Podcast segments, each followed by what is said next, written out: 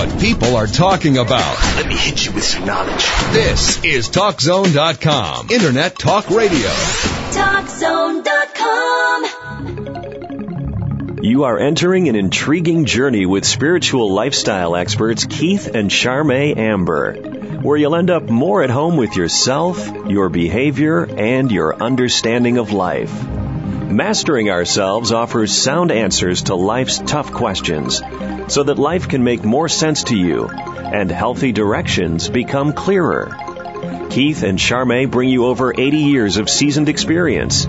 They pursue truth and insights that are neither left nor right, but spiritually sound and centered, and can be used as a spiritual compass to help you on your path. Welcome to Mastering Ourselves. Boy, weapons of mass destruction. You know, you just, uh, you know, they were there, they weren't there, they were there, they weren't there. The media will not pick up any hint of that they were there. Of course, they don't want to do that because that would make President Bush look like he knows what he's doing, and we don't want to do that. Well, there was uh, a number of classified documents that have been released that obviously President Bush had in his mingers at the time that he made the decision to go to war that I don't know why they weren't released, but they weren't. They have subsequently been released. Our author today has researched so much, so thoroughly, backing everything that he has to say. What, a 500 page? Yeah, just about 500 page Tehran's War of Terror and its nuclear del- delivery capability. capability by Stephen Hughes. So you're going to hear it from him himself, who has done extensive research on this and has found many interesting things. You know, his book is a lot like a reporting manual. He reports fact, fact, fact, fact and and it's just beautiful for you know like weapons of mass destruction i always had a knowing that they were there and that you know but you didn't have the facts. No the craftiness of saddam hussein you know he was building a uh, renaissance in iraq and he was actually incredibly brilliant and really doing a lot with his people, but also he had them under his rule because he wanted to sort of be the head of the world and the head of the Muslims. So he had a big, huge uh, a big, huge plan, like the reincarnation of Nebuchadnezzar and the greatest kingdom on earth at that time, kind of thing. So, you know, when you're talking about this sort of a subject, you don't want an activist, you don't want an emotional person, you don't want a righteous person. You want an analytical, here I will give you the facts. I will not embellish them. I will not alter them in any way. I will simply give you what the facts are. Just like a mechanic, he builds by the specs. This is how it seems like Stephen Hughes is, which makes us trust him more. Besides, you know, he backs up what he says here. So rather thoroughly. Yeah, we're we're pretty thrilled to have uh, Stephen here. Hughes. And yes, thank you so much for having me on your show. Great. You're welcome. Our pleasure. Uh, my first book on Saddam Hussein, uh, the Iraqi threat and Saddam Hussein's weapons of mass destruction, was written out of my frustration from the first desert, the first Gulf War, Desert Storm. Right. Uh, we were really not that informed or given details that we needed on the Iraqi military.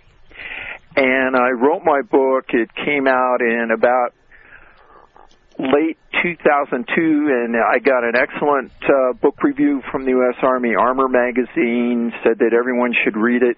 It had a short run, and we have to realize when, when we start talking about Saddam Hussein, First of all, 70% of Desert Storm's Gulf War logs were lost to a virus, a computer virus.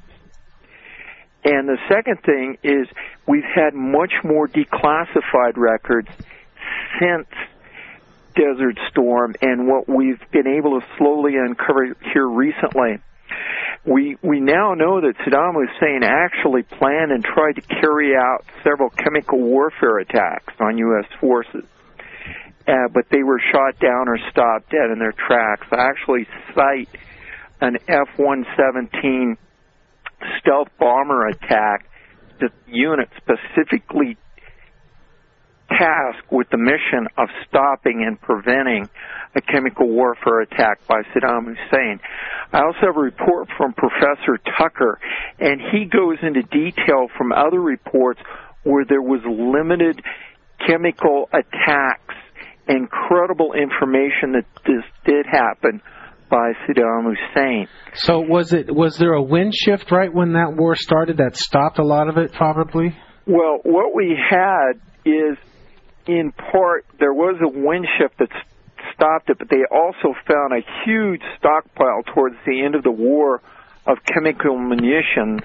They blew it up, and then actually it all ended up blowing back on U.S. troops. Uh oh. And that caused a lot of illnesses. Is We that is still- that where the Gulf War syndrome came from? Is that stuff? Yeah, I believe in that is that in part in lots of things. If we still have the highest death rate of U.S. troops is still from the Gulf War syndrome. If you consider the numbers that were deployed in Iraq, that the percentages are just too high. Now, one of the things you have to realize is when Saddam Hussein's chemical forces were trained by the former Soviet forces, Yes. now you mix your chemical weapons. You don't just shoot out a nerve agent. You don't just shoot out a blister agent. You don't just shoot out mustard agent. You shoot out a mixed chemical weapon. That way you don't know how to respond to it. Is it a blood agent? Is it a choking agent? Is it a blister agent? Yeah. So that would that would actually explain a lot of the varying illnesses that we see among our Gulf War uh, veterans, including myself. I had, uh, for many years, had blood clots in my lungs, which the VA said were all in my head, and it took a civilian doctor when I ended up in the emergency room Yeah. where I almost died. It says we don't know how they miss these. Wow. Wow. And I, you know, I was able to get better, thank God. But for the longest time, you know, I couldn't figure out what was wrong with me. Right. Just one second. Okay, you're listening to Mastering Ourselves with Keith and Charme Amber, your spiritual lifestyle experts, helping humanity wake up one show at a time on Monday through Saturday, 7 p.m. Pacific, 10 p.m. Eastern, right here on CRN. Our guest today, Stephen Hughes, who's written the book Tehran's Wars of Terror and its nuclear delivery capability. You know, um, it, it, what, what would it take to get through that to where you got your health back again? Well, one, it took me to be in the hospital about three weeks and on oxygen, and they had to give me heparin and some blood clot uh, uh, removal agents. Yep. and uh, I had to get on. First of all, they took me off those antidepressants, which was just depressing my system, making my breathing even worse. Yep. And they had to put me on different types of asthmatic medication, which I'll probably have to take the rest of my life. But there was a time I didn't even think I'd be able to go out and run, and I'm able. The last few years, I've gotten so much better, and I consider it a real blessing. Uh, I never smoked. I never worked in uh, uh, a coal mine or anything like that, and Yeah. I didn't have these problems. And About a year after I returned from Desert Storm, I kept getting worse and worse and worse with breathing problems. Yeah. But to, to kind of backtrack, actually the largest chapter in my book, in Tehran's Wars of Terror and its nuclear delivery capability, is on Saddam Hussein since my first book was on him. And what I point out is there are still tons of missing equipment from Iraq and tons of missing chemical warfare uh, chemicals. Now, every year that the UN inspectors were in Iraq, they were finding more and more and more of Saddam Hussein's arsenal until late 1997. Now that's when they found his key chemical warfare arsenal, and that was VX nerve agent. Now VX nerve agent is the most deadly nerve agent known to man. He had enough of precursor chemicals that he could have killed every man, woman, and child on the face of the earth. Not only that, he had loaded it into Scud missile warheads.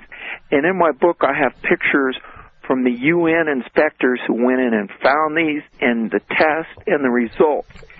Now, in late about 2000, 2001, there seems to be a movement of materials from Iraq into Syria, and I talk at length in my book. One of uh, Saddam's top air marshals, Abda, he wrote a book concerning, said that when Syria had a humanitarian crisis, Saddam Hussein created an air wing where all these aircraft were going up into Syria. He said at that time, Saddam Hussein moved the bulk of his weapons of mass destruction into Syria. So that was a, a big dam broke, and, and mm-hmm. there was like 56 747 huge jumbo mm-hmm. jets that took loads of stuff over into the middle of Syria. Absolutely. And I'm, I'm a firm believer if we had gone in in, in 98 or even in 99, we would have found what we went in there in 2003 to get. Well, the UN was just slopping around and was giving them all kinds of time, and then when we were pressing in, that's when they snuck it over to Syria. Isn't that right? Absolutely. It, and there, there, there's been pictures. It's been declassified that show there was even a truck convoy that went up that way. Uh, we know that there was one billion dollars moved into Syrian banks. Uh, if you watch uh, Battle for Baghdad, a PBS documentary, they talk uh, when they interview U.S. troops. They talk about they were astounded by the number of Syrian fighters they were running into in Iraq in 2003. So uh, there, there was very strong bonds between Syria and Saddam Hussein. A lot of it has to do with the under-table oil shipments, the UN oil uh, scandal with Saddam Hussein. Right. Uh, but we have to realize, and what so many people forget, Saddam Hussein took Iraq and of a period of just a few decades built up the fourth largest military in the world with the largest chemical and biological arsenal in the Mideast, and he had used them on his own people. The, the he fourth, created these. He, go ahead. Fourth largest army in the world. Isn't that something? And he created these geniuses, these evil geniuses like Dr. Germ, Dr. Anthrax, Chemical Ali, and so many others that came out of his educational system.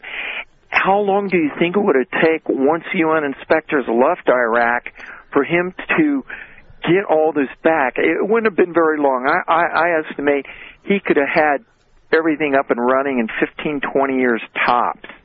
Uh, he was that type of person.